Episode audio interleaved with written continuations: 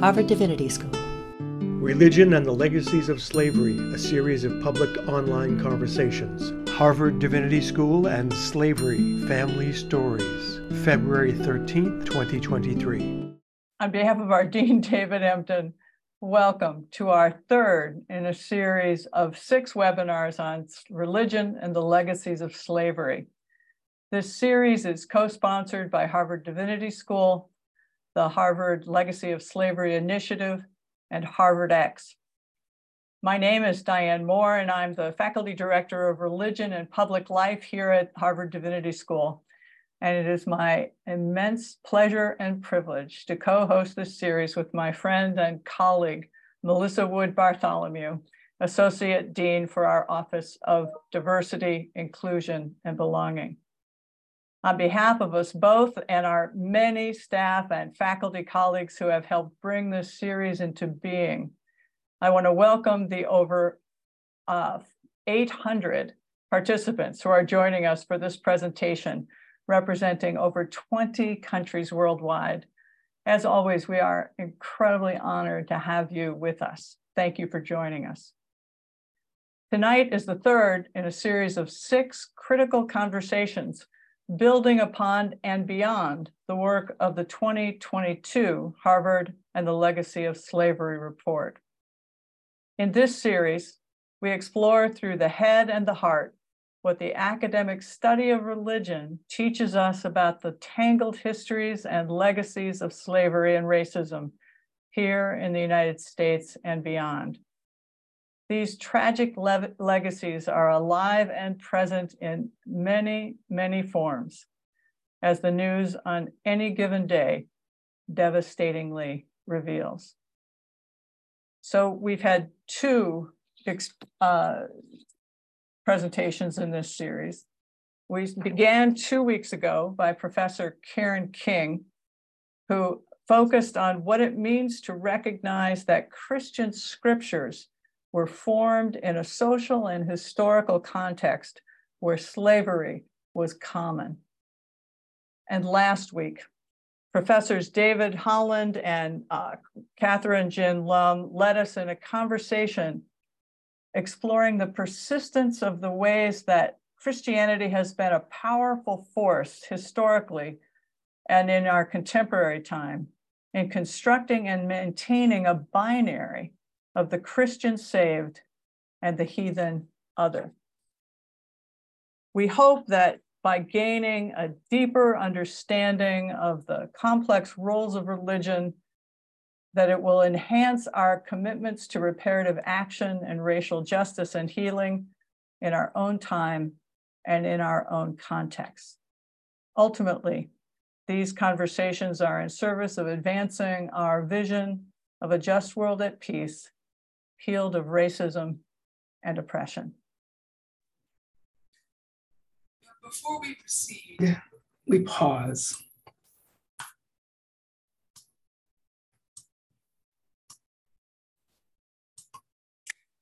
We pause out of reverence. We pause to acknowledge and honor those who came before us, who were indigenous to this land and the African and indigenous people who were enslaved in this country, including the more than 70 people of African and indigenous descent who were enslaved here at Harvard University, as detailed in the Harvard and the Legacy of Slavery report. As a descendant of Africans who were enslaved in this country, I am aware of the potential impact of hearing this tragic history. So we want to remind everyone that as we proceed through these difficult conversations and listen to these exchanges, it is important to be aware of what might be stirring up in us and happening in our bodies, particularly as we navigate our emotions regarding the current manifestations of the legacy of slavery, as reflected in the police violence against Black people in this country. So we ask that you remember to breathe and to take care of yourself during and after each session. We invite you now to breathe with intention and focus on your breath as we lift up the Harvard University Native American Program's Acknowledgement of the Land and People. We acknowledge that Harvard University is located on the traditional and ancestral land of the Massachusetts, the original inhabitants of what is now known as Boston, and Cambridge. We pay respect to the people of this Massachusetts tribe, past and present, and honor the land itself, which remains sacred to the Massachusetts people. But for the stolen land and the stolen labor, this country and this university would not be. Our acknowledgement of the land and people extends beyond words. It is expressed through our action and is connected to what we are doing through these conversations. This series is a part of the broader work stemming from our school's commitment to reading the Harvard and Legacy of Slavery report as our common read text this year. As we engage with this report, we are discussing our institutional actions for redress and ways to support the university in implementing its recommendations and even expanding upon them. And we aim to further our vision of a restorative anti-racist and anti-oppressive Harvard Divinity School. This is sacred work. Tonight, we have the wonderful pleasure and honor of hearing from our dear beloved colleague, Professor Dan McKanan. Dan is the Ralph Waldo, Waldo Emerson Unitarian Universalist Senior Lecturer at HDS, where he has taught since 2008.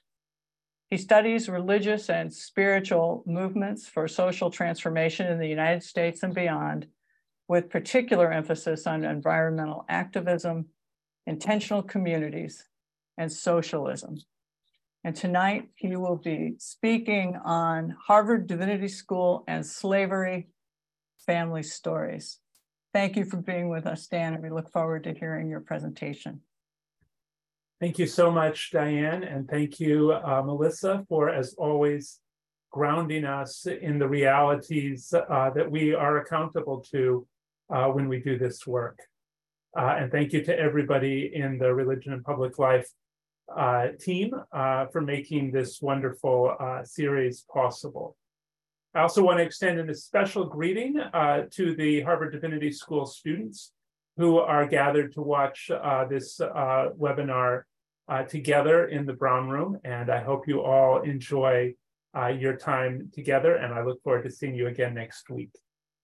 Uh, so our previous two sessions uh, offered some very big pictures about the way enslavement has functioned in Western Christian culture as a whole. And what I'd like to do today is to zoom in much, much more narrowly uh, to Harvard Divinity School and what we can learn from the Harvard Legacy of Slavery report about how the Divinity School at its founding was entangled in the re realities of enslavement in the United States and also around the world. Uh, uh, now, Harvard Divinity School was founded in 1816, which is a generation after slavery was abolished in Massachusetts. So it's easy to assume that slavery was a relatively distant reality for the Divinity School's founders and early students. And in fact, before the Harvard and the Legacy of Slavery report was issued, that is what I myself assumed. The truth revealed by the report is that the founders of the Divinity School, many of them, were much more closely entangled with enslavement than most New Englanders of their generation. I would venture to say that they were more closely entangled with enslavement than most white Southerners of their generation. And this entanglement is true even and especially for those among the Divinity School's founders and early students who were most personally opposed to slavery. Uh, they were not, as they were sometimes accused, uh, uh, looking to engage in charity far afield. Quite the contrary, they were seeking to atone from the, for the sins of their own fathers in many cases. And that's why I'm going to tell this story through the lens of family history because enslavement was a family matter for our founders. Virtually every divinity school affiliate who spoke out against slavery had close family members who profited from enslavement, and many of them profited indirectly as well. part of my inspiration for this approach to the story is the work that many divinity school students are currently doing on ancestral healing. And by ancestral healing, I mean seeking to redress past harms and their ongoing legacies in ways that include our ancestors, both ancestors who perpetrated the harms and ancestors who suffered them. Ancestral healing obviously means one thing for our students whose ancestors were enslaved on this land or elsewhere, or whose ancestors experienced the colonial appropriation of their land. And it means something very different for those who descend from enslavers and colonizers. That side of ancestral healing, which is the side that connects more directly to the founders of the Divinity School, has particular significance for those of us um, who have inherited wealth that can be traced to enslavement, to land theft, to genocide, and to other forms of white supremacist evil. And several of our current students, uh, including Morgan Curtis, for example, are national leaders in the conversation about how to make accountable reparation for inherited wealth. In a sense, that conversation about how to make accountable reparation for inherited wealth must include everyone affiliated with Harvard. Because if, even if we haven't inherited wealth personally, we have to varying degrees benefited from the inherited wealth that Harvard carries in its endowment. So in a sense, everyone listening to this uh, pod, to this webinar is part of this story in some small degree because of your connection to Harvard. Now, of course, this is much more true for some of us than for others, and especially true for me as I'm a Harvard alum as well as faculty member, and thus I have benefited enormously uh, from the inherited wealth that Harvard carries, much of it derived from enslavement and other forms of white supremacist violence. But I hope uh, that what I say today might help all of us deal with the moral injury of benefiting from wealth that was gained through enslavement by looking at the ways the founders of Harvard Divinity School grappled with their own sense of moral injury. By moral injury, I refer to the distress that we feel when we find ourselves entangled in actions that violate our own ethical principles, even though we ourselves did not choose those actions. And the term moral injury is used in somewhat different ways by different people, but for the purposes of this talk, I will use the term only to refer to people who benefited from enslavement without directly choosing to participate in it. Direct enslavers, some of whom I will also be talking about, had to deal with guilt uh, uh, for their actions, which I think is a somewhat different thing from moral injury. And before I tell you any more about these moral injuries, I want to acknowledge, as Melissa already did, uh, that some of the stories I will tell describe the violent reality of enslavement, and in the course of this talk, I will display some text illustrating the white supremacist attitudes of enslavers. And I will also display some texts that show how white supremacist attitudes persisted even in the words and thinking of people who were engaged in the struggle against enslavement. As you'll see, this is a very complex story, and I urge everyone to be gentle with yourself as you encounter it. Before I continue, I also want to say just a little bit about my personal story so you can have some sense of perhaps the biases or presuppositions that shape my grappling with these materials. I am the descendant of settler colonialists who came to North America in the 17th, 18th, and 19th centuries. Several branches of my family were serial land thieves who claimed indigenous lands on the East Coast in the 17th century, in Appalachia after the Revolutionary War, and on the Great Plains after the Civil War. Some of those ancestors also claimed property in other human beings, including here in Massachusetts, as well as in Maryland and Virginia. Other ancestors who were not themselves slaveholders fought and died during the Civil War to protect the right of other whites to hold property in human beings. My ancestors did not pass much wealth from generation to generation, but for the past few generations, they have been good at passing educational privileges to their children. And as a result, much, much of my own white privilege has been transmitted to me via the wealth of Harvard University. And for that reason, I feel a certain kinship, uh, uh, difficult kinship, for the people I talk I will be talking about today. It's also the case that my faculty position here at the Divinity School was created to preserve the school's historic connection to the Unitarian Universalist tradition. The founders of the Divinity School, the people I will be talking about today, were also the founders of the Unitarian denomination, and their stories are close to the heart of my own teaching and research. The history that I will be sharing tonight is a bit tangled. So I want to help you out at the beginning by introducing some of my main characters. This slide shows the faces of William Ellery Channing, Thomas Wentworth Higginson, and John Gorham Palfrey. Like everyone who taught or studied at Harvard Divinity School in the early years, they were all men who understood themselves as white. They all wrestled with the moral injury of being financially dependent on relatives who made their money through enslavement. Before I tell their stories, I want to acknowledge someone for whom we do not have a reliable image, someone who suffered the physical injuries that made Harvard Divinity School possible. That person is Duchess Quamino. She was born around 1739 in what is now Ghana.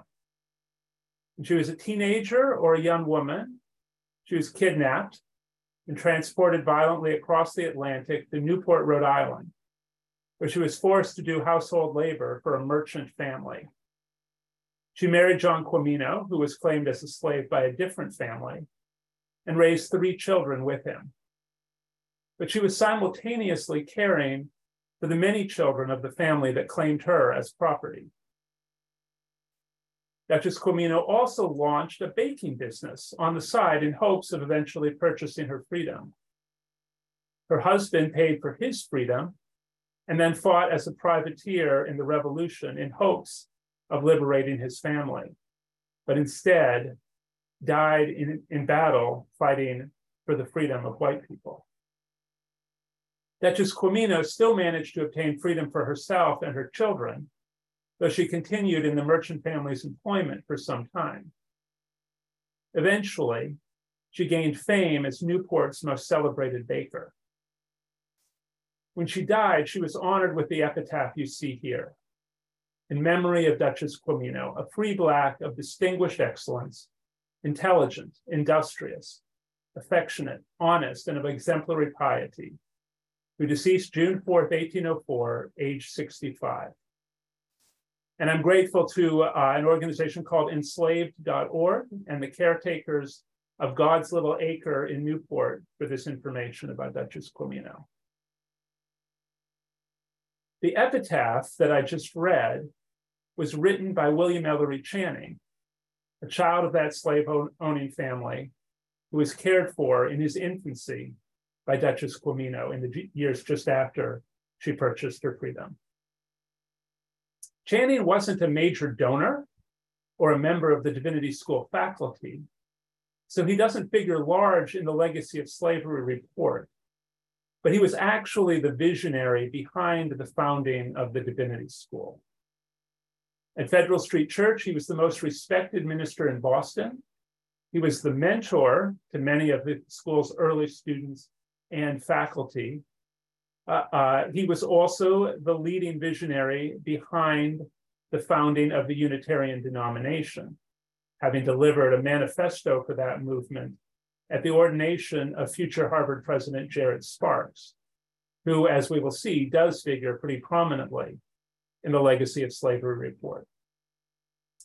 Channing also defined the vision for the Divinity School when he dedicated Divinity Hall, the building where I'm now sitting, in 1826, with a message that included the words you see on the screen now, uh, uh, a message that is still relevant. The Divinity School graduates are called to bring about a great revolution in the world. Because even where it appears that we live in civilized refinement, there are great evils that demand revolutionary action. So, how did this man come to be raised by Duchess Quamino? First and foremost, he was born in Newport, the most important slave trading port in New England, and one of the most important in the Americas. His great grandfather, William Ellery, was a sea captain who participated in the triangular trade linking England, Africa, New England, and the Caribbean. As you can see from this horrifying advertisement, William Ellery kidnapped children in Africa. The children who survived smallpox, he brought to Boston Harbor and traded them for New England rum. This happened just 22 years before his great grandson, William Ellery Channing, was born.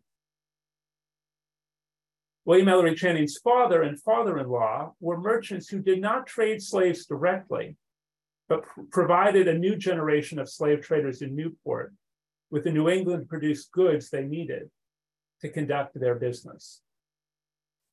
At the same time, in many ways, the Channing family embodied Newport's ambivalence about enslavement. William Ellery Jr., Channing's maternal grandfather and the son of the slave trader, was a signer of the Declaration of Independence who hoped that national independence would also lead to an end to slavery. At the time the Constitution was being created, he advocated strongly, in the words you see here, but unsuccessfully, for national anti slavery legislation. As collector of customs for Newport from 1790 to 1820, he tried, again unsuccessfully, to shut, down, shut down Newport's trade in enslaved human beings, often clashing with his own relatives in the process. On one notable occasion, just after the US had officially abolished the slave trade, he tried to prevent French slaveholders who had recently been expelled from Cuba from bringing their slaves into the United States, but was overruled by President Madison. When he completed his term as collector of customs, he was succeeded by his own nephew, who overturned everything he had done, making uh, the slave trade more possible once again in Newport. The Channings and Ellery's ambivalence about slavery was also shared by their pastor, Ezra Stiles, for whom William Ellery had built a parsonage. In 1756, Ezra Stiles gave one of his parishioners 100 gallons of rum. The parishioner took the rum to Africa, where he kidnapped a 10 year old boy. The parishioner bought that boy back to Stiles, who named him Newport and held him as a slave for more than 20 years.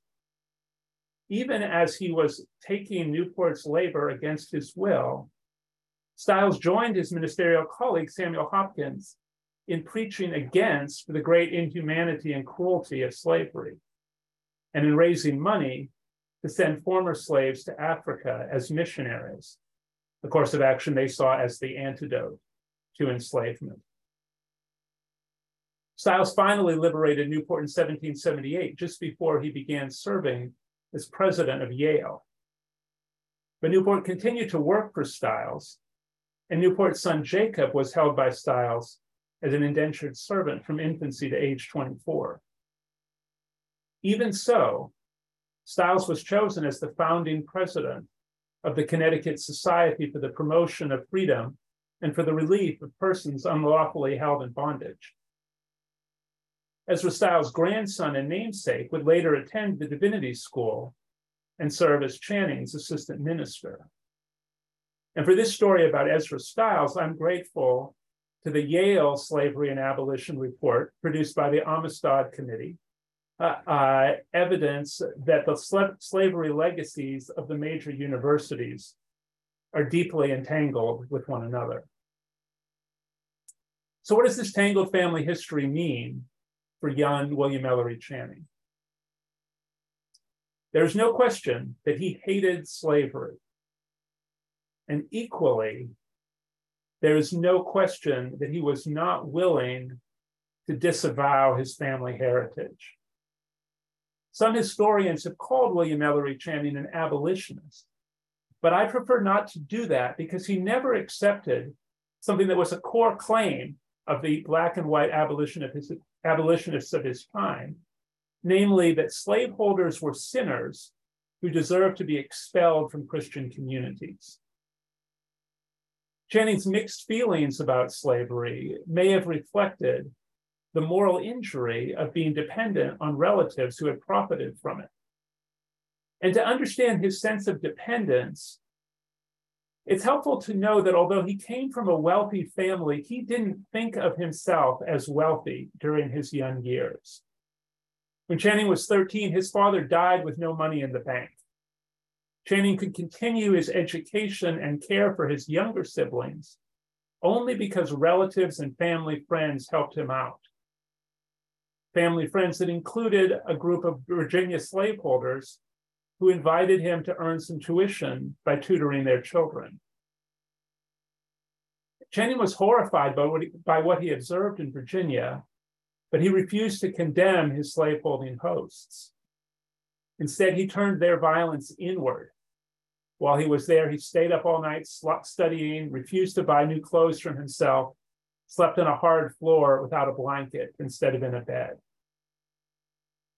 Eventually, Channing did become quite wealthy again, mostly by marrying his cousin Ruth Gibbs, whose merchant father had had fewer scruples about Newport slave trade than the Channing family and become quite, quite wealthy as a result. So when we read what Channing had to say about slavery, including the words on your screen right now, we can interpret them as his way of grappling with moral injury and his attempt to achieve the same sort of ancestral healing that is still on our to do list today. His most extensive treatment of the subject came in a book published in 1835 at a time when several of his friends had joined the Garrisonian Anti Slavery Society, which called for an immediate end to slavery and the full civil rights for people of all races. In that book, Channing affirmed quite clearly the core anti slavery principle. Claiming property in another person is categorically wrong, full stop. At the same time, he refused to condemn slaveholders in the way abolitionists demanded. No one, he insisted, should have their character judged by their actions. He didn't make quite clear how else we should judge the character of other people around us. But I think it's easy to see why he would hesitate to judge people he loved, members of his family, by their actions, even when those actions horrified him. Channing's opening passage to his book on slavery made clear that he was thinking hard about the money his family had made from enslavement. The first question to be proposed by a rational being, he wrote, is not what is profitable, but what is right he thought about slavery through the lens of the profits that others around him had made. And the more he thought about this, the more opposed he became to enslavement. His opposition perhaps reached a peak in his final public address, delivered in the town of Lenox, Massachusetts, on the fourth anniversary of West Indian emancipation. On that occasion, Channing chastised North Americans for not doing more to celebrate the recent emancipation of 800,000 human beings in the British Caribbean. The American Revolution, he said, was insignificant compared to an event that ended the galling, crushing intolerable yoke which bowed the African to the dust. Channing then compared West Indian emancipation to the second coming of Christ. That's how religiously significant he thought the freedom of enslaved people was. Along the way, adding a dig against millennialists who imagined that Christ would return in the clouds rather than in the form of a just society. Now, I must confess that when I first encountered the passage you see here, I misunderstood it because I thought, was thinking about the Caribbean, of the Haitian Revolution rather than of British Caribbean emancipation. But in fact, Channing was talking about the emancipation of slaves in the British Caribbean. And there was a really important difference between these two cases uh, that was very significant for Channing. He celebrated West Indian emancipation in part because it was not like the Haitian Revolution. Whereas Haitian slaves rose up and fought for their freedom, emancipation in the British Caribbean occurred in response to agitation by white abolitionists who were inspired by their Christian faith. For Channing, that scenario was somehow preferable to other modes of emancipation, both self emancipation by slaves with, as he wrote, courage maddened by despair, and any form of emancipation inspired by pecuniary motives. Now, there's a lot going on in the passage that I put in front of you right now, and I will admit freely that I do not fully understand this passage. But I think one of the things that it shows us is that Channing fundamentally thought of slavery from the perspective of white people who faced the choice of whether or not to participate in enslavement. To say that white Christians had freed the slaves was tantamount for Channing to saying that Jesus Christ had freed the slaves. It's not at all clear that Channing would have been willing to identify the struggle of Black Christians or Black non Christians for their freedom with the work of Jesus Christ. And this, I'm afraid, is an all too typical way of dealing with moral injury. It can make us self centered. Channing's preoccupation with his ancestors' sins, his desire to redeem those ancestors, caused him to assume that it was up to people like him to take the lead in ending slavery. It's the same pattern that we saw with his minister Ezra Stiles, who condemned slavery, but then said the solution was paternalistic benevolence rather than reparation and taking the lead from formerly enslaved people. If you were able to attend our session last week, uh, you heard Kathryn Gin Lum talk about the kind of racial thinking that draws a binary distinction between good, implicitly white Christians and heathens who were understood not as evil, but as, as she said, a mass of unfortunates who need the help of Christians to save. For Channing, some kind of Christian heathen divide is at work here. It separates white bearers of moral injury from black bearers of physical injury. And it prevented him from recognizing the Haitian Revolution or other acts of Black liberation as divinely inspired. He also may have had another reason for taking a negative view of the Haitian Revolution. And this brings us to his familial connection to some of the most prominent figures in Harvard's slavery report, the Perkins brothers. In preparation for this session, some of you may have read the chapter of Harvard and the Legacy of Slavery that deals with five families that together contributed one third of the donations received by Harvard in the first half of the 19th century. Of these, first and foremost was the, were the Perkins brothers, James, Thomas, and Samuel. James, who died just after the Divinity School was created, served as an officer of the Society for the Promotion of Theological Education, the body that created the Divinity School. Another slave trader, Israel Thorndike, was vice president of that body. Both James and Thomas Perkins gave it money. They also gave a lot of money to other parts of Harvard. James endowed the Perkins Professorship of Mathematics. Thomas and Samuel endowed a chair in natural history. And meanwhile, James gave his home to the Boston Athenaeum, while Thomas gave his to the Perkins School for the Blind. Much of this money came from the time the Perkinses spent in Haiti, then known as Saint Domingue, when they were young men. Their father died when they were teenagers. They went to sea to recoup the family fortune and arrived in Saint Domingue shortly after their 21st birthdays. This was at a time when that French colony was importing 40,000 human beings as slaves every year because so many others were dying overwork, from overwork. The Perkinses were utterly indifferent to the suffering that surrounded them. As the slavery report highlights, James' wife, Sarah Payne Perkins, wrote that she believed that slaves experienced no more mental anguish than mules when they were whipped.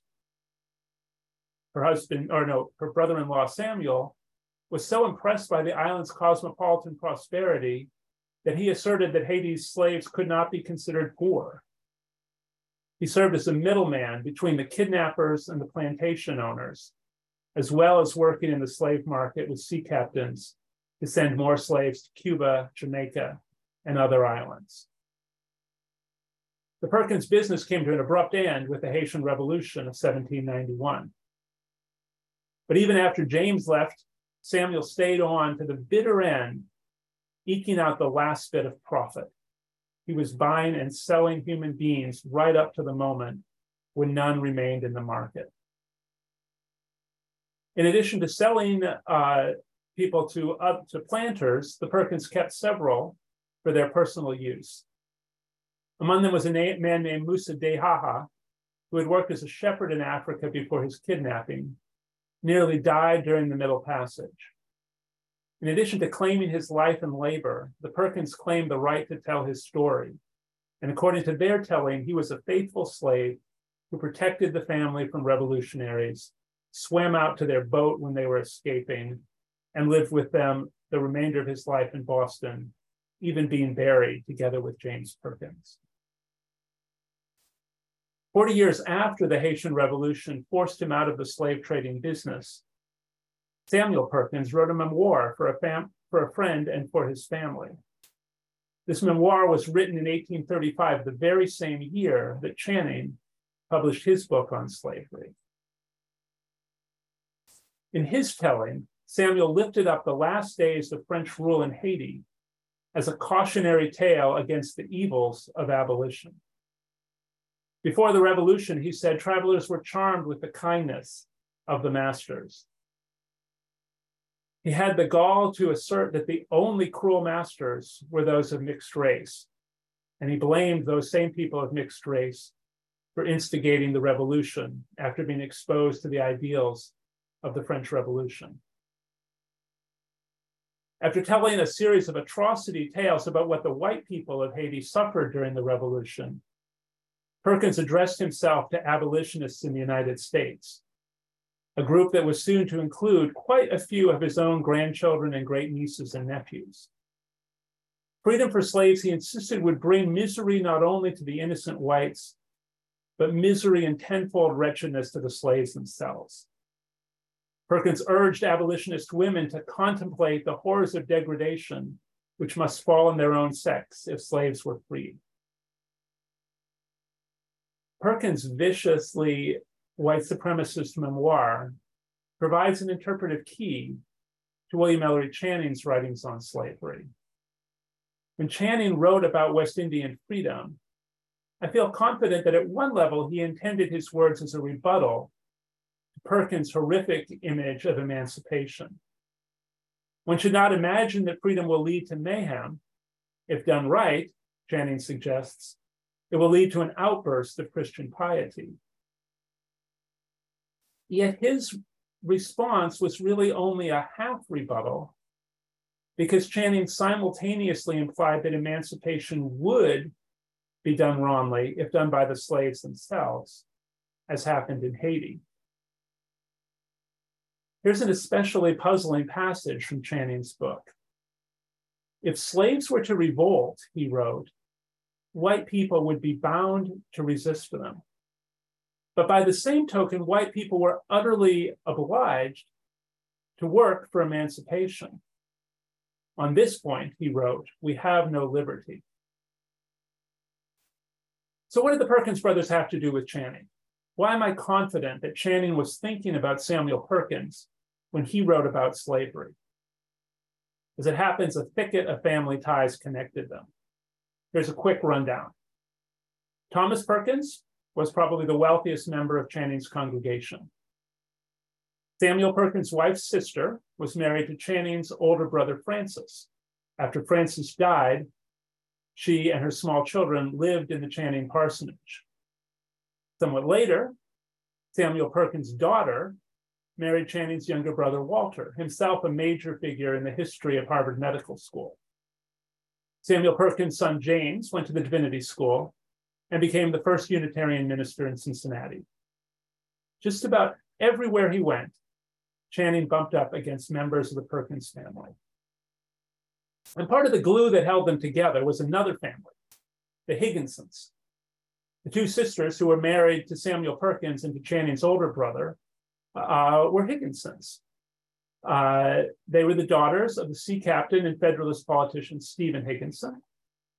And looking into the Higginson connections really helped me understand the particular flavor of slave trading that shaped the founders of the Divinity School. Now, the Channings were merchants based in Newport, the Perkins in Boston, the Higginsons in Salem. If Salem was the most important slave trading port in New England, I mean, excuse me, if Newport was the most important slave trading port, Salem was the place where merchants made even larger fortunes by shifting from the Atlantic to the China trade. And when we think about people like the Higginsons, when historians think about them, they usually frame them as participants in the emergence of the China trade. Now, the China trade itself was deeply tainted insofar as it involved the importation of vast amounts of opium into China.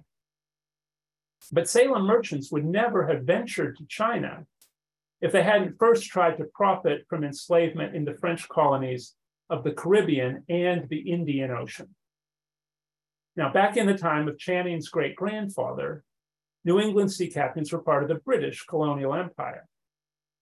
That ended during the US Revolution, when many of them became privateers attacking British ships instead. After the revolution, they established new ties to the colonies of the United States' new ally, France. That's what brought the Perkinses to Haiti right after the revolution. The next step was to go to the islands of Bourbon and France, now known as Reunion and Mauritius, located off the east coast of Africa. Sea captains who could manage that journey realized it was one short step further to the riches of China. One of the founders of Salem seafaring community was this man, Elias Haskett Derby, known as King Derby, who encouraged the young men of Salem to take to sea on his behalf. Uh, as this quotation from the son of one of those young men uh, reveals, these young seafaring adventurers retired from the sea by the time they were 30. Many of them wound up as major financial backers of the young Unitarian denomination. They don't all show up in the Harvard Slavery Report because they didn't all trade directly in slaves. But a close look at their journeys shows just how much they depended on enslavement for their wealth. Take Richard Jeffry Cleveland. Uh, uh, as a teenager, he decided to seek his fortune by joining with childhood friends in one of the voyages on Derby's ships. They went to Haiti, he came away thoroughly disgusted by the experience, not because of his encounter with human bondage, but because of his encounter with seasickness. But a few years later, he signed on for another journey, this time to the Isle of Bourbon in the Indian Ocean. While there, he perceived what he called a great deficiency in the number of vessels requisite for the conveyance of passengers and freight to and from the Isles of France and Bourbon. Now, these islands were French slave colonies. Uh, the overwhelming majority of people on each of these islands were enslaved. When Cleveland decided that Americans should do more to trade with these islands, what he meant was that Americans should do more to profit from enslavement. And soon his friend Stephen Higginson was lobbying Congress to open up trade to them. Uh, uh, Cleveland went on to make his fortune traveling onward to China uh, uh, and eventually retired to the rural town of Lancaster, where he shaped a cluster of liberal thinkers who would have a big impact on the divinity school. His wife, Dorcas Cleveland, wrote pro Unitarian pamphlets and ran a salon that discussed the latest progressive educational theories from Europe. They hired um, teachers for their schools, like Elizabeth Peabody, who invented the American kindergarten and inspired the transcendentalist approach to education. Another teacher they hired was Jared Sparks, a farm boy who went on to marry a sea captain's daughter and eventually become president of Harvard. You might recall that William Ellery Channing preached his most famous sermon at Sparks' ordination. Like Channing, Sparks spent time tutoring on a southern plantation to pay for his education. Sparks plays a significant report in the slavery, plays a significant role in the slavery report. But before I talk about that, let me tell you about the youngest member of this group of folks in Lancaster, Thomas Wentworth Higginson, someone who both honored and departed from his family's legacy of enslavement. As you can see from this quote, Higginson took participated actively in the 19th century craze for genealogy. He took a lot of pride in his Puritan ancestry. As a child, he spent a lot of time not only in Lancaster, but also here in Cambridge, where his father worked as the Harvard University steward. But that father died when Higginson was 11, and he found himself in exactly the same situation that Channing and Perkins had experienced as teenagers. All were accustomed to a life of privilege, but could not maintain that privilege without relying on relatives with ill gained wealth. As it happens, the death of Higginson's father occurred just a year before Channing and Perkins wrote their rival accounts of emancipation. He was likely familiar with both accounts. Samuel Perkins was his uncle. William Ellery Channing might as well have been his uncle since Higginson's aunt and cousins lived in Channing's house. One of Channing's first jobs after Harvard College was tutoring some of Samuel Perkins's grandchildren. Soon thereafter, he married another one of those grandchildren. Still other grandchildren were editing Samuel Perkins's memoir of Haiti about this time.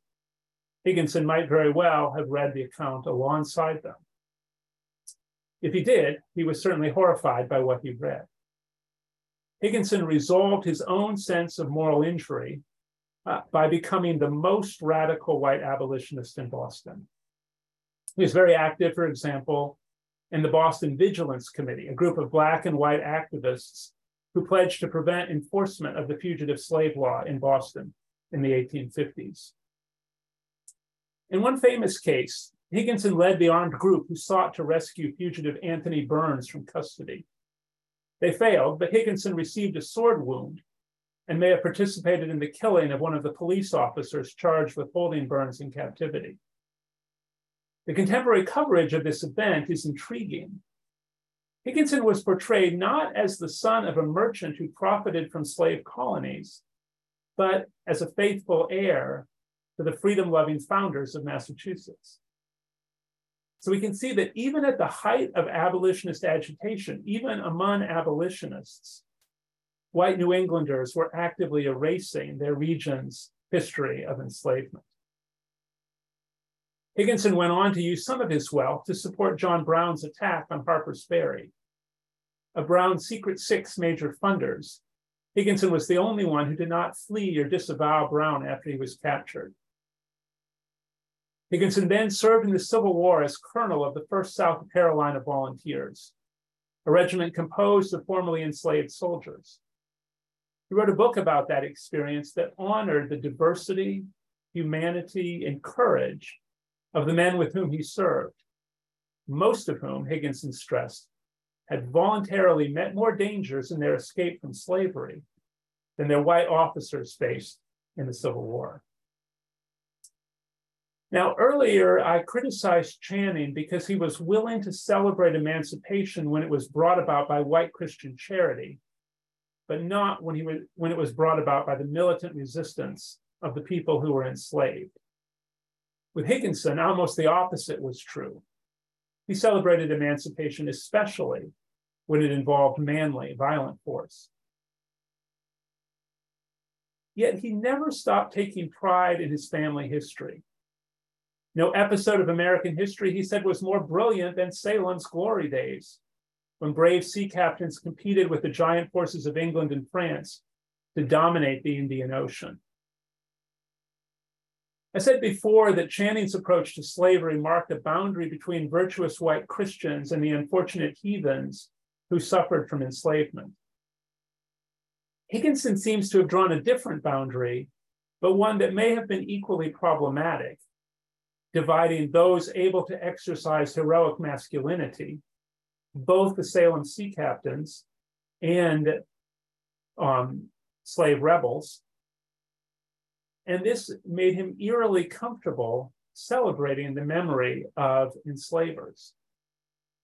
Both boundaries, the one that Higginson created and the one that Channing created, can, I think, be understood as byproducts of moral injury, of their struggle to come to terms with their own anti slavery ideals in juxtaposition to their family loyalty.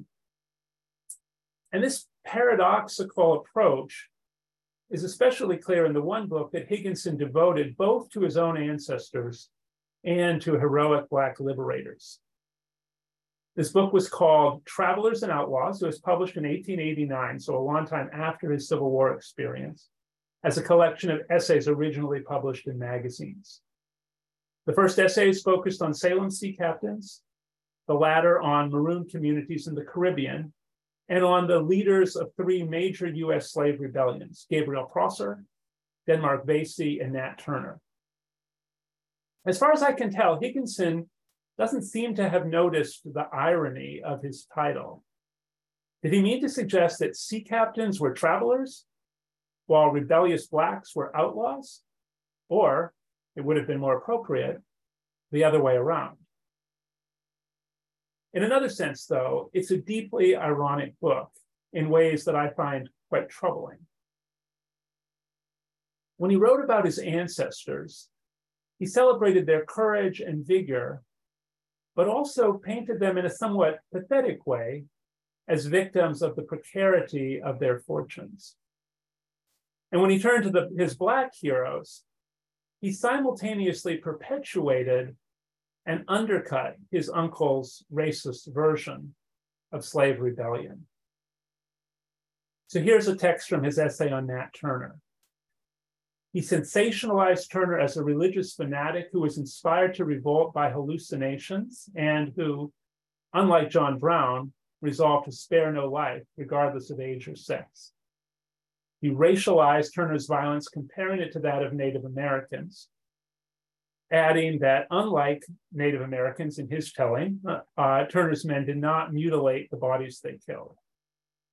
Higginson also stressed that Turner's men did not rape anyone, but undercut that point by implausibly suggesting uh, that Turner was the only American slave leader who rose above the ordinary level of vengeance. So there's not much difference in a way between his account of slave rebellion here and the very negative anti-abolitionist account that his uncle had given. But in another passage, he offered a really important corrective uh, to racist stereotypes of slave rebellion, making sure to honor the 120 enslaved people, many of them with no connection to Nat Turner, who were murdered by whites in the days following Turner's rebellion. In shuddering at the horrors of the insurrection, Higginson chastised his countrymen. We've forgotten the far greater horrors of its suppression. Now, this is one of the places where I really am kind of brought to a halt by my own sources. I cannot make clear sense of the mix of racist stereotypes and subtle anti racist analysis that lie side by side on the pages of this book. But I want you to consider the possibility that Higginson's confusion is in some way a byproduct of moral injury, and that many of us today may be suffering from similar forms of confusion. Okay, everything I've said so far about Channing's, Perkins, and Higginson's leg- legacies of slavery sets up the conflicts that divided the Harvard community in the years just before the Civil War and are dealt with extensively in Harvard and the legacy of slavery. The most dramatic of these conflicts pitted the first dean of Harvard Divinity School, John Gorham Palfrey, and his high school friend, Harvard President Jared Sparks. That's Palfrey on the right, Sparks on the left. These two men had a lot in common with one another. Both experienced economic hardship in childhood, attended Phillips Exeter and Harvard on scholarships, became Unitarian ministers and professional politicians, and eventually made their way into the Bostonian elite. Both were mentored by William Ellery Channing along the way. Palfrey had another thing in common with Channing, Perkins, and Higginson. Uh, uh, he lost a parent early on and wound up relying on the assistance of prosperous Bostonians who regarded him as one of their own. In his case, it was his mother who died early. His father went south to seek his fortune, leaving Palfrey in the care of Channing and others, while he made a new fortune as a Louisiana plantation owner. Palfrey managed actually uh, to be a student at Harvard Divinity School before becoming its first dean. In the early years, it did not have the office of dean. And his term as dean uh, occurred in the 1830s, the height of abolitionist agitation in Boston, when Channing and Perkins were writing their rival accounts of emancipation. This was the time that Palfrey realized that his father's plantation meant that he himself stood to inherit a large number of slaves. He responded ethically and courageously by arranging to inherit as many of those slaves as possible so that he could immediately emancipate them, something that he did following his father's death in 1843. While dean, he also arranged, allowed for a student debate on slavery against the wishes of Harvard President Josiah Quincy, who quickly brought his deanship to an end. Uh, uh, Palfrey then began a political career, first as an anti slavery Whig and then as a free soiler. But he remained interested in Harvard, and Harvard remained interested in him, especially when his friend Jared Sparks became president. At the end of his presidential term, Sparks tried to arrange for Palfrey uh, to take on a professorship in history, but only on the condition that Palfrey stop his anti slavery political activity. Now, to understand why Sparks made that demand, we need to know a little bit more about Sparks. Unlike just about everybody else I've talked about, he did not come from a line of sea captains or slave traders, but from Connecticut farmers. As a student, he earned money not only by teaching sea captains' kids in Lancaster, but also slave owners' kids in Maryland and eventually married the daughter of one of those Salem sea captains. Sparks' first ministry was in Baltimore, where many of members of his congregation had profited from enslavement. During that time, he traveled widely, observed slavery directly, and aligned himself firmly with the colonizationist movement, which hoped to end enslavement by returning enslaved people to Africa, so called returning, whether or not they've been born there. Sparks was so enthusiastic about colonization that he actually wrote the first major history of the Colonization Society, launching his own celebrated career as a historian. In that history, he claimed not to believe in intrinsic racial differences, but still argued that white prejudice based on color was so strong that there was no point even in trying to overcome it. Sparks also blamed the victims arguing that freed slaves who remained in the United States would be both a nuisance to society and less happy than the slaves themselves. So, this long history of racist pro colonizationist viewpoints provides uh, context for the tangled negotiations between Palfrey and Sparks between 1849 and 1851, exactly the years when Congress passed the fugitive slave law, despite the fervent opposition of people like Palfrey. To persuade Palfrey to withdraw from politics, Sparks brought in lots of heavy hitters. Among them was Ephraim Peabody, minister at King's Chapel. I haven't told you much about Peabody, but he in, in, embodied the same tangled family history I've been talking about. Married to the granddaughter of a slave trader, his son Francis would eventually serve as dean of the Divinity School. His son in law, Charles Eliot, son of a politician who voted for the fugitive slave law, would eventually serve as president of Harvard. Now, Peabody's efforts to get Palfrey out of politics failed. He remained in politics and as a result, never worked for Harvard again. Yet, an intriguing aspect of this story is that the conflict doesn't seem to have ended the friendship between Sparks and Palfrey. Even though they took opposite positions on the greatest moral issue of their own time and of American history, both devoted most of the rest of their lives writing historical books that celebrated their shared ancestors. And here are some of Palfrey's words in celebration of New England ancestors that he believed carried a unique legacy of freedom that would eventually work for good in the politics of the world.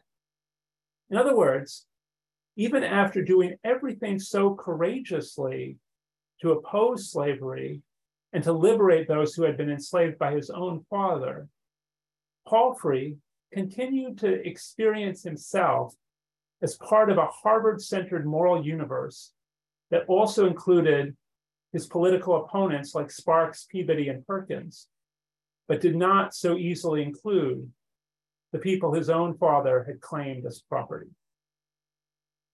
Now, I wish that I could crystallize the family stories I've been telling into some tidy, morally satisfying conclusion. But I simply cannot. There's much to admire in the stories of our Divinity School forebears, William Ellery Channing, Thomas Wentworth Higginson, and John Gorham Palfrey all experienced grave moral injury by depending from early childhood on wealth accrued from kidnapping, murder, and the violent appropriation of land and labor.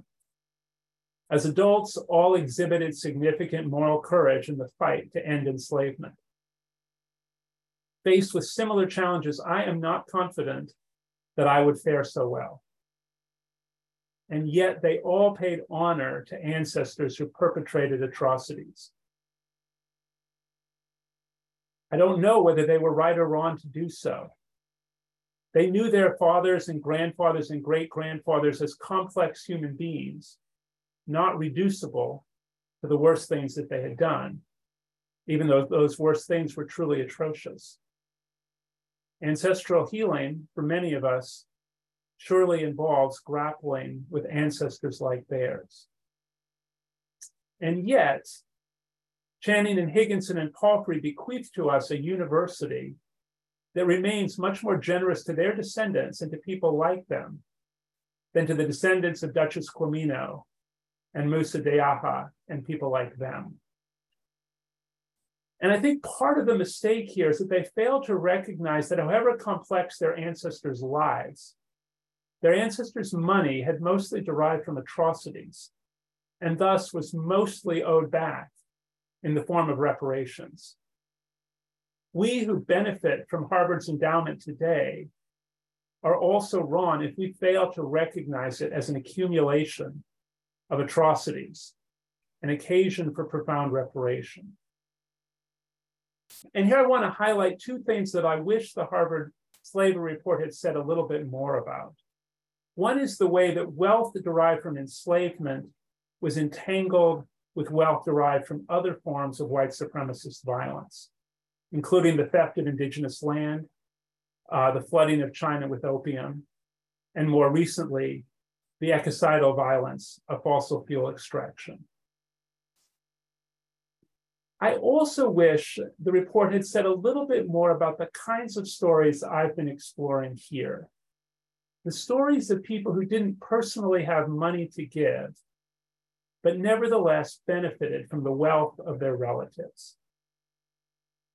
when Channing, Higginson, and Palfrey first arrived at Harvard, they all thought of themselves as poor, not rich, because their families' ill gotten riches had been destroyed one way or another. Their moral injury made them keenly aware of what their ancestors had suffered, as well as what their ancestors had perpetrated in creating the wealth from which they would benefit. And one way they dealt with this part of their ancestral legacy was through active concern for young men of similar backgrounds to their own. This is Channing's relationship to Palfrey and Sparks. He saw them as promising young men who had fallen on hard times, just as he himself had been. I find these choices the privilege young men like oneself all too easy to understand. When we experience the moral injury of being dependent on ill gotten wealth, it's easy to compensate with acts of generosity to others who've experienced similar moral injuries, others like ourselves, rather than to those who suffered the physical injury of having their lives and labor stolen from them. We can see this in the disproportion of Channing's response to Duchess Quamino and to John Gorham Palfrey. He wrote an epitaph for Quamino. He set Palfrey on a path that allowed Palfrey's descendants, even to the seventh generation, even to right now, to share in all the privileges of a Harvard education. And I am no better than this. Just a few years ago, I participated in a fundraising campaign to restore Channing's grave at Mount Auburn Cemetery the grave you see on the right, and not the campaign to restore Quamino's grave at the little acre in Newport, the one you see on the left.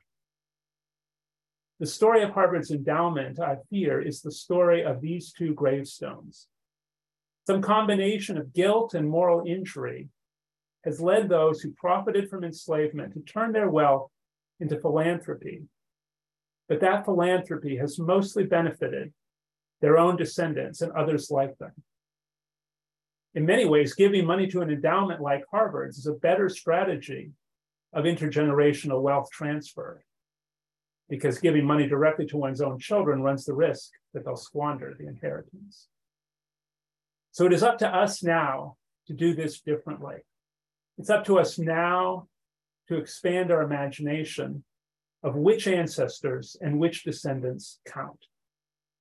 Personally, I do not think this will be possible without a form of, of reparation and democratization that changes who has power over the entirety of Harvard's endowment, not just a fraction of it. And with that, I look forward to being in conversation with all of you.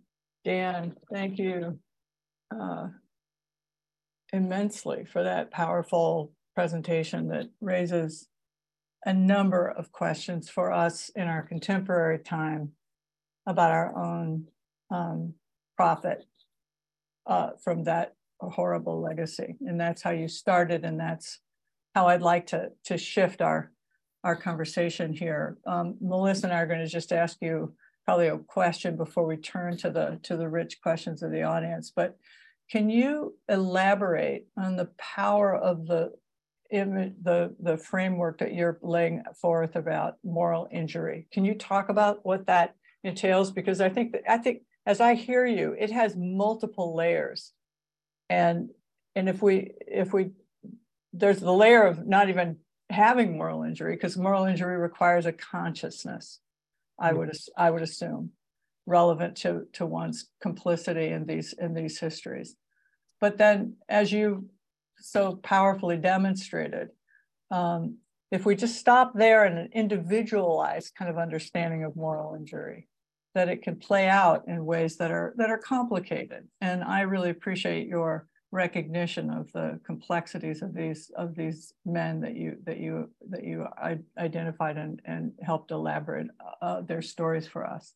So can you just talk a little bit more about your understanding of moral injury as a as a powerful force that we might ourselves be able also and should I would argue be able to uh, garner for ourselves relevant to our context and our time. Yeah, and I, you know, I should have um, given honor to uh, Rita Nakashima Brock and Gabriella Lettini, who are the scholars who introduced me uh, to this very powerful concept of moral injury, which they have used primarily in the context context of their work um, with veterans of war, um, um, particularly people who uh, were adjacent to, were unable to prevent, uh, et cetera, atrocities happening uh, in the context of war. And, um, you know, as I've done, you know, some of my own genealogical work around uh, legacies of white supremacist violence, you know, I found it to be a useful uh, uh, category for thinking about myself and thinking about the other people in history, like the ones I've been highlighting, uh, um, who've wrestled with this in, in ways that are both similar and different. And I'm also just really conscious of how slippery uh, a thing it is. And I, I was conscious of the ways I was replicating some of the things I was criticizing in this talk, and I decided to leave that in uh, to help us all to wrestle with it. That that moral injury, because it is a form of injury, uh, can make you self-centered in ways that uh, that occlude the much more profound injuries suffered by others.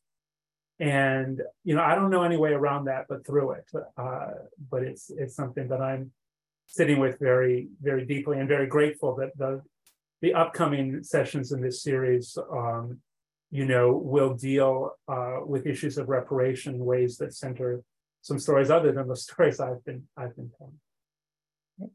Thank you. Thank you, Dan. I'm really, really grateful for the history that you laid out, and particularly I'm grateful for, you know, what you just shared that you're not, you were not um, uh, afraid to to keep your own story in the story, and you gave us um, a bit of your history at the beginning to add to context, acknowledging that you're a descendant of colonizers and so forth. And um, you acknowledge that moral injury and confusion is something that many still grapple with. And so, what I'd love for you to think about is a question that actually David Holland, who was our um, faculty uh, presenter last week, posed to our small groups. So as everyone knows, we are reading this report as a small, as a community throughout the year. So we have small group sessions. And the question that he raised uh, to our group last week was about how do we uh, address members within our family um, who don't uh, appreciate the significance of this history. So you've your your talk just illuminated the complexities within families and the way that people struggle. And so bringing it home, because we are about the work of trying to dismantle racism and the legacies of slavery that rest within us personally and within our institution.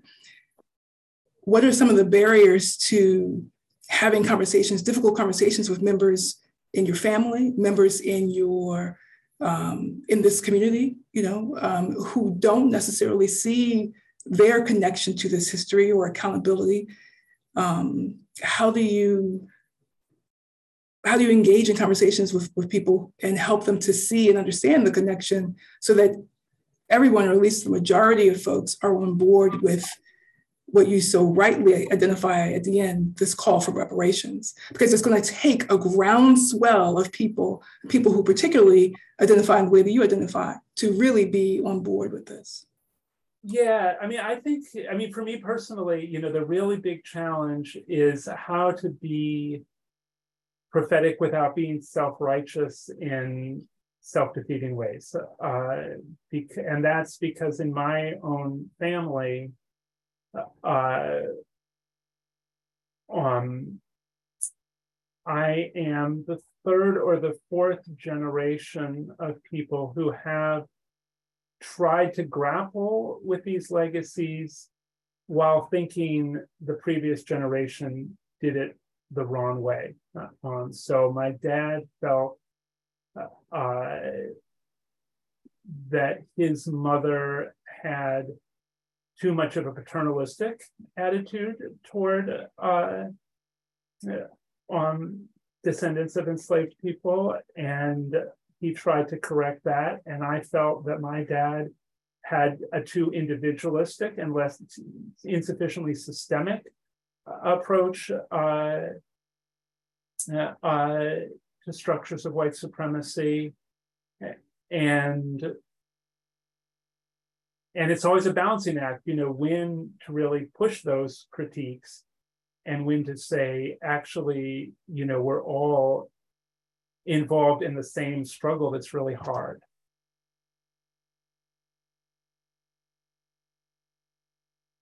Thank you. Thanks, Dan. I'm going to turn to uh, some some of the audience questions. There are several here. Uh, we're not going to sadly get to all of them, but we will share the questions with Dan. Um, so please don't hesitate to put questions up uh, if you have them.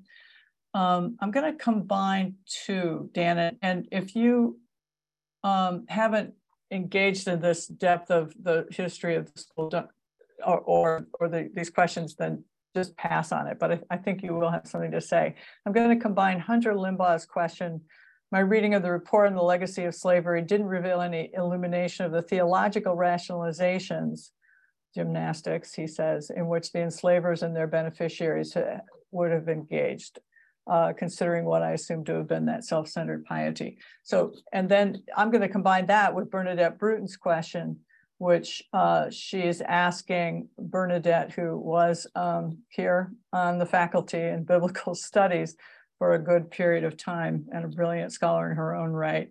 Could you please comment on the intellectual role of the Divinity School faculty in biblical studies? Relevant to these questions. Yeah, I wish I knew more about this. You know, the, the real founder of biblical studies at Harvard uh, was a man named Andrews Norton. Uh, uh, and his, I, I, wish I could remember the details of his uh, uh, of his family story in relation to enslavement. Um, my understanding is that on these issues, and many others, he was much more conservative uh, than somebody like Channing. Um, but I don't want to. Uh, I don't want to say things that I don't know. I think I think that would be. Uh, I think I think my approach to this was following the money uh, of Harvard's uh, donors and realizing how much those people were entangled familially uh, with certain folks. Uh, but another way to start would be to follow the scholarship. Uh, um, my guess is that Harvard biblical scholars were not involved, eh, not as involved as people in some other places in the debates about, say, whether the Bible is a pro or anti slavery book. Uh, um, but that's only a guess. Uh, and similarly, I'm really uh, appreciative of the questions. I'm seeing one from John Zato uh, uh about Indian Ocean uh, enslavement uh, and um, and you know, I feel like I've just, you know, this was all new to me um, when I read the Harvard and the Legacy of Enslavement, and uh, it just opens up this whole world of of realities that are just papered over when people say things like China trade. Uh, uh, and um, you know, it's really exciting at the Divinity School today, you know, that we do have real experts, people like Terence Sevilla, in the Indian Ocean world. Uh, uh, and um, uh, uh, and it would be great to know, you know, more deeply how Harvard is entangled in that story. I'm going to offer a question from Alessandra uh, regarding William Channing, and you you highlighted his complexity so thoroughly. So this is Alessandra's question. Do you think that William Ellery Channing's decision to not be a self-identified abolitionist was due in large part to his belief that he would not be able to make change if he was identified as such, that he would not be invited to the table with those who were not so outspoken or against slavery. This feels similar to those who are in, the, in favor of the defund the police movement, but don't want to use those words for fear of being able to make change as a result. Uh, yeah, I mean, I think it's, you know, it would be tempting um, to read uh, Channing as a brilliant social justice strategist because I think actually, you know, many of his actions in effect were kind of strategically brilliant, that he did open up uh, elements of the conversation uh, uh, uh that were not open to uh, uh, people who took the hardest line positions. But my impression is that for him, it was actually, it was not strategy, but was a genuine process of moral evolution, uh, you know, deeply colored by uh, familial loyalties. Um, uh, but it's yeah, it's a wonderful, it's a wonderful question for you know for further research.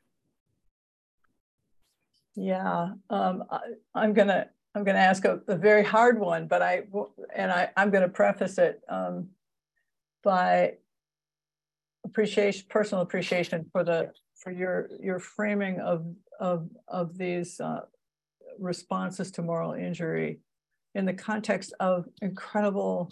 I don't want to say complexity like as a cop out. I just mean what does it mean to really garner a moral imagination and the moral courage?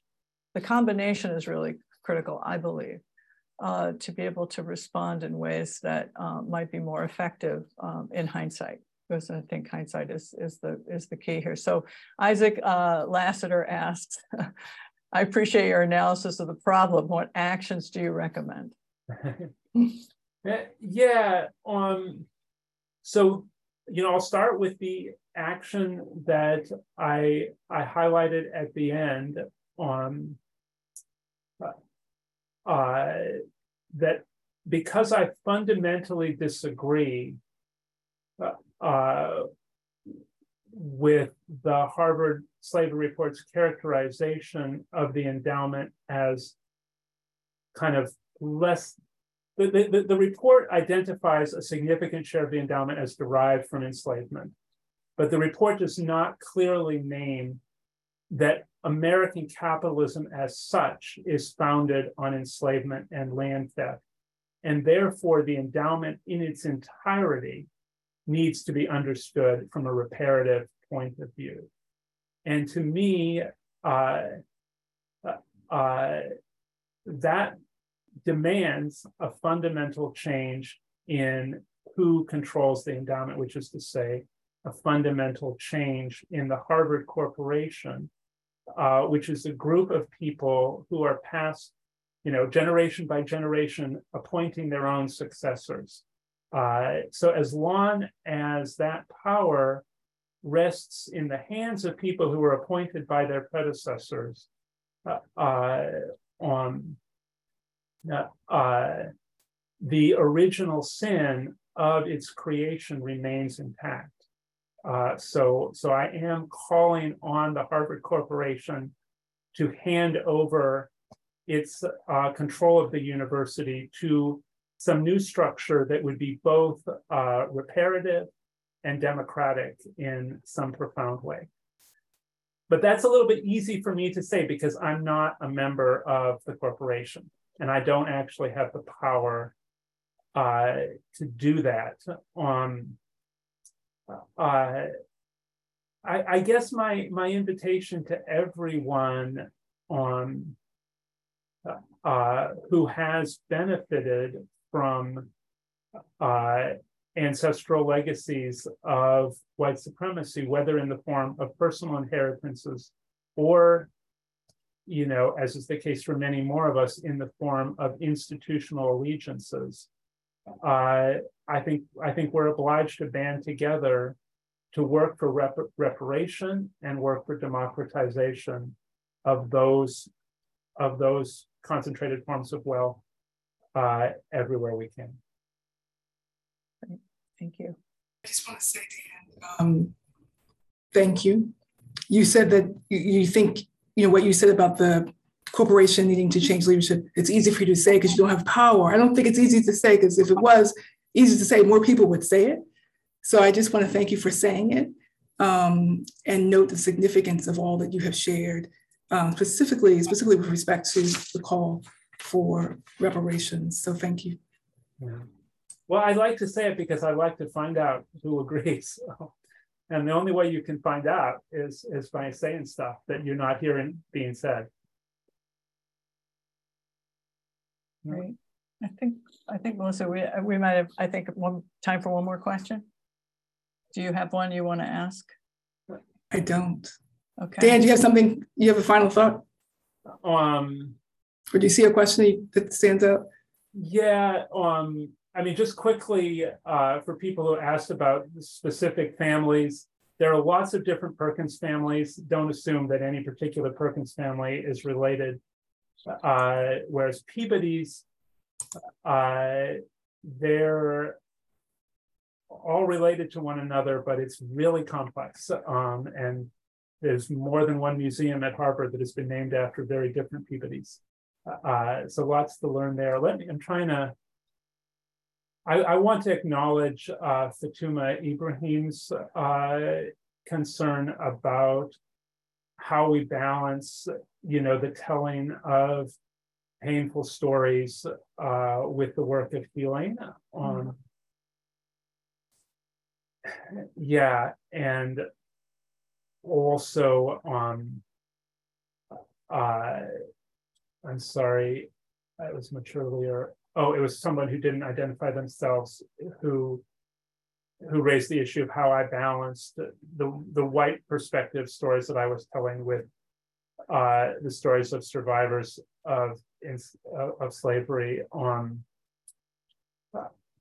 Uh, it's really difficult. I, you know, I don't think any one event, you know, can be the be all and end all. We need to have many different conversations and uh, you know in, in what i shared today i was really following the lead of the stories in the report and and that led me to some places that made me pretty uncomfortable um, for, for the reasons that each of those two people articulated. Right. And uh, yeah, we all we all work with this discomfort. I just also want to just echo appreciation for uh, Fatima's question or comment in terms of the uh, the difficulty of this history, and uh, just acknowledge that it is painful. Um, and as we, as I shared in the beginning, we just ask that you take care of yourself and breathe and um, acknowledge what's happening in your body and what's happening as you are listening to these stories. But we appreciate your your call for us to to balance it more. Um, but just know that that we hear you, I hear you, and I completely understand and relate. So thank you. And I just want to thank all of you for joining us, uh, for the people, again, who helped make this possible. And Dan, especially to you for bringing these stories and the and the discomfort to the forefront. I mean, uh, an answer I have to what what to do next is to is to reckon with our own positionality relevant to these questions. And, uh, and that you've really laid out um, a challenge for us to do that, an invitation for us to do that.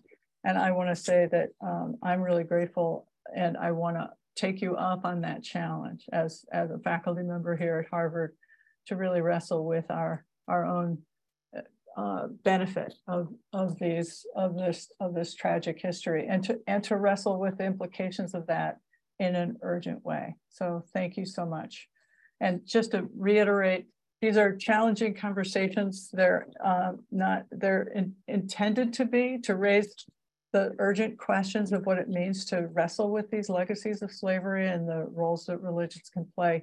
So as Melissa said, please connect with each other think about these questions, talk to each other, um, breathe, as Melissa always reminds us to do, mm-hmm. um, and to please stay, stay connected with us as we move through the series. Uh, we are taking next week off because it's a holiday. So we will gather again on February 27th, two weeks from tonight, when Terrence Johnson, Professor Johnson, will be speaking on memory, history, and the ethics of reparations. So a timely topic to continue what you started us off with here, Dan, uh, raising these urgent and important questions. Thank you all.